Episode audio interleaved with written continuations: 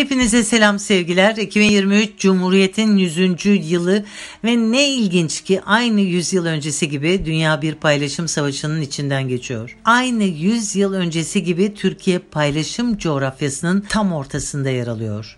Ateşten bir çember içindeyiz. Dünya nereye gidiyor diye soran genç kardeşlerimiz için bir özet yapmak istedim yılın son gününde. Dünya sadece paylaşım savaşlarında bu ölçüde kutuplaşabilir. Bugün de biz bunu yaşıyoruz. Amerika 2. Paylaşım Savaşı'ndan beri yani 2. Dünya Savaşı'ndan beri gerek soğuk gerek sıcak vekalet savaşlarıyla Asya, Avrasya coğrafyasıyla uğraşıyor. 2022'de Ukrayna'da burun buruna geldiler.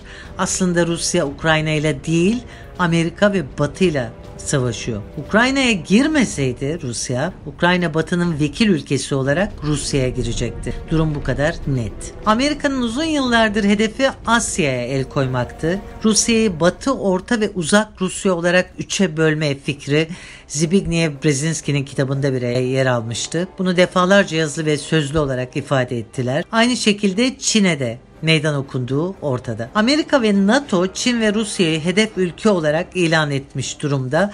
Ukrayna krizi Rusya'yı ekonomik ve askeri olarak zayıflatacaktı ve Çin'in kuşak yol projesini de aksatacaktı. Sonuna kadar Zelenski bu nedenle desteklendi, destekleniyor. Ayrıca Amerika Avrupa'yı kendine bağlamak için de bu krizi kullanıyor. Avrupa'ya gaz ve silah satarak bağımlılık yaratıyor. Ama her zaman olduğu gibi ev ve çarşı hesapları uymuyor. Amerika'nın başına çektiği batılı eşkıyalar hem Amerika ile hem kendi aralarında çıkar çatışması içindeler ve bu kaosu büyütüyor. Öncelikle Avrupa'nın ana güçleri Almanya ve Fransa stratejik özellik yani Amerika'dan bağımsız güç odağı olma hedefindeler. Amerika bunu engellemek için NATO yükümlülüklerinden tutun da sokakları alevlendiren PKK kartına kadar her manevrayı kullanıyor. Ayrıca enerji ve mal ihtiyacı içinde kıvranan Avrupa, Rusya, Çin ve diğer Asya ülkeleriyle araya Amerika girmeden özgür ilişkiler kurmak istiyor. Bu çatıştıkları noktalar bunlar. Ee, peki ya birleştikleri nokta nedir? O çok önemli. Avrasyalı güçleri birlik olmaktan alıkoymak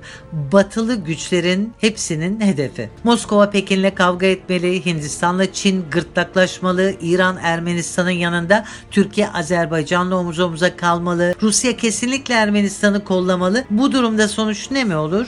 Türkiye, Rusya ve İran birbirine düşer. Bu bölgenin en kadim 3 imparatorluğu savaştırılırsa Batı rahat nefes alır, istediği gibi işlerini düzenler. Üstelik bu coğrafyayı talan ederken ara bulucu rolüne de soyunur. Amerika Birleşik Devletleri Rusya'yı kuşatırken Türkiye'yi de çevrelemiş durumdadır. Kuzeyimizde Ukrayna Amerika'nın savaş alanıdır. Batımızda Yunanistan, Ege Denizi Amerikan üsleriyle donatılmıştır. Güneyimizde Suriye sınırımızda PKK-YPG, müttefikleri Amerika ile orada bulunmaktadır. Doğumuzda Amerikan muhibi Barzani, Talebani familyaları Irak'tadırlar ve yeni ısıtılan bir de Kafkasya çatışma alanı vardır. Bakın Aralık ayında Ermenistan'a gelen giden Batılıları saymakla bitiremeyiz. Amerika'dan Nancy Pelosi gelmiştir, Fransa'dan Macron gelmiştir, İngiltere'den dış istihbarat şefi gelmiştir. Küçücük bir Ermenistan neden bu kadar önemlidir? Kafkaslar'da ipi en kolay çekilecek ülke olarak görülüyor da orada. İçi bir kere paramparça, kimi Rusçu, kimi Amerikancı, mafya bol miktarda var. Yabancı şirketler kol kola zengin maden alanlarını soyuyorlar. Yani çok elverişli bir zemin Ermenistan.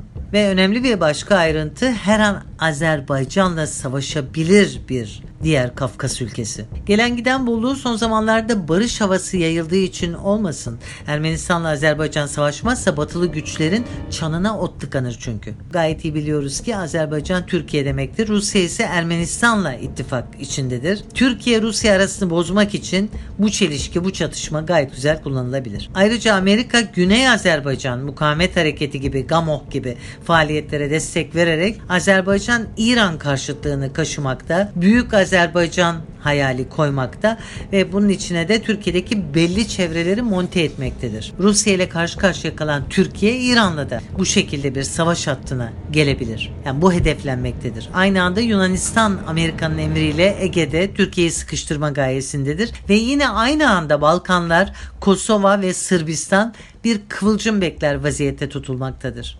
Batılı güçlerin satranç hamlelerini dikkatle izleyen Rusya ve Çin açılan tuzaklara düşer mi? 2023'te göreceğiz.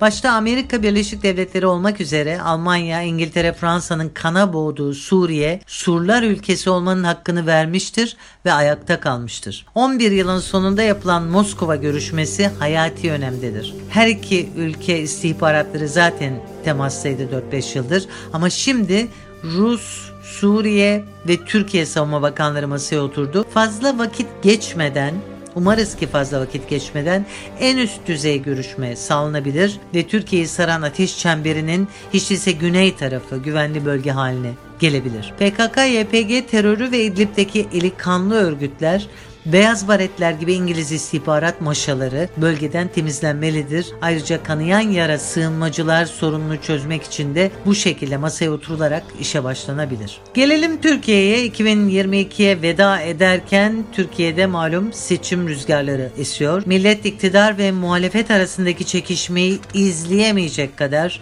aç bir ilaç. Sağlıklı beslenmek, sağlıklı barınmak, ısınmak, temizlenmek, eğitim görmek, seyahat etmek, spor, kültürel faaliyetler milletin %99'u için bunların tümü lükstür. Türkiye'de tek adam sistemi vardır. Buna karşı çıkan muhalefetin yeni anayasa teklifine baktığımız zaman o da yarı başkanlık sistemidir. Yani Türk milleti yine ölümle sıtma arasında kalmıştır. Yani muhalefetin yeni anayasa teklifinde yer alan yarı başkanlık sisteminde Cumhurbaşkanı parlamento tarafından seçilemeyecektir. Halk tarafından seçilecek bir başkan olacaktır ama yürütme etkisi olan bir cumhurbaşkanı olacaktır. Bu da yürütmede kaosu garantileyecektir. Devamlı soruyorsunuz genç kardeşlerim devamlı soruyor. Kime oy verelim sorusu en popüler soru bana yöneltilen. Buna cevabımızı 20 yıldır tam olarak anlatabildiğimiz söylenemez. Yine de bir cevap vermiş olmak için şunları söyleyeceğim. İktidara talip olanlara halkın belli kriterlerle yaklaşması gerekir. 1. En başta adayların özelleştirmelerle ilgili görüşleri ve geçmiş icraatları en önemlisidir. Çünkü açsak, yoksulsak, işsizsek nedeni budur. İkincisi NATO, Avrupa Birliği gibi şer odaklarına ve PKK destekçilerine sizi yönetecek adayların nasıl baktığı çok iyi bilinmelidir. Üçüncüsü adayların milli ekonomi, milli eğitim, milli savunma konusunda ne düşündüğü bilinmelidir. Masonik tarikatlar dahil her türlü tekke, zaviye, tarikatlar konusunda ne yapmayı düşünüyorlar bu bilinmelidir. Ücretsiz eğitim ve sağlık politikaları var mı bu bilinmelidir. Milli bir tarım politikası konusunda çalışmaları nelerdir bunları bilmeliyiz. Kültürel bağımsızlık, zihin denetimi gibi alanlarda ne gibi önlemler düşünmekteler bunu bilmeliyiz. Dünyanın içinde olduğu bu kaosta vatanseverler duygusal değil bilimsel hamleler planlamalıdır ve karşılarına çıkan politik aktörleri sorgulama konusunda yetenek geliştirmelidirler. 2022'nin son günlerinde kafamıza balyoz gibi inen birkaç habere değinmek istiyorum. Bunlardan biri tarikatlar tarafından 6 yaşında evlendirilmiş bir çocuğun durumudur ve bunu savunan onlarca sapık sosyal medyada boy göstermektedir. Bu konuda organize tepki göstermek çok önemlidir. Belli oranda bir tepki bile sonuç alınmasını sağlamıştır. İkinci çok sarsıcı haber Vuralavar Paşa gibi 85 yaşında bilinci bulanık, kaburgaları kırık bir insanın hapishane koşullarında tutulması için rapor veren doktorların varlığıdır. Vural Paşa bir hapishane köşesinde vefat etmiştir ama onun gibi suçu belirsiz, yaşlı ve çok hasta insanlar hala hapishanededir. Bu konuda da gür bir ses çıkarma konusunda çalışmak gerekmektedir. Dizisiz şeytan olmayalım. Kendi insanlarımıza, çocuklarımıza, gençlerimize sahip çıkabildiğimiz bir yıl olsun 2023. Ve birkaç dilekle daha sonlandırmak istiyorum bu yılın son yayınını. Güç sahiplerinin ve akrabalarının veya onlar aracılığıyla yabancılara peşkeş çekilen arsa, arazi, orman, maden alanları, sulak araziler, limanlar millete geri verilmelidir. Bu soygun bitmelidir. 2023 bu mücadelenin yılı olmalıdır. Yüksek motor hacimli araç kullanmayın diyenler Bizim paramızı en lüks makam araçları alırken halka enerji tasarrufu için kum saatiyle duş yapılmasını, fırın ateşinde ısınılmasını önerebilmişlerdir. Halkın nasıl yaşadığından, ne yiyip ne içtiğinden haberi olmayanlara durum yüksek sesle anlatılmalıdır. İktidarda oturanlar vatandaşın kiloyla alışverişi unuttuğunu, taneyle sebze, gramla şeker, zeytinyağı, kaşıkla margarin aldığını, pazarlardan çürük meyve topladığını bilmek zorundadırlar çocuklarını besleyemeyen, onları okula ve hastaneye götüremeyen aileler olduğunu bilmek zorundadırlar. İktidarlarını kafalarına geçirecek olan bu durumdur. Halkın gündemi işsizlik ve yoksulluktur. Bunun sebebi de özelleştirmeler, iktidarların batılı bankerlerin emriyle yok ettikleri milli sanayidir. Özelleştirme dalgasını başlatan zevat, milletin yoksulluğundan sorumludur. Ekonomide devlet planlamasını antidemokratik görenler fukaralığımızın sorumlusudur. Türk milleti nefes almak istiyorsa özelleştirme sevicilerden uzak durmalıdır. Liberalizm ve küreselleşme muhiplerinden uzak durmalıdır. Dünya kaosta, küreselleşme iflastadır. Planlı ekonomiden bahsedenlere kulak verin. Hepimize nefes alabileceğimiz bir yıl diliyorum. Cumhuriyetin 100. yılı hepimize ışık olsun. 2023 aklı bilimi öne koyduğumuz bir yıl olsun.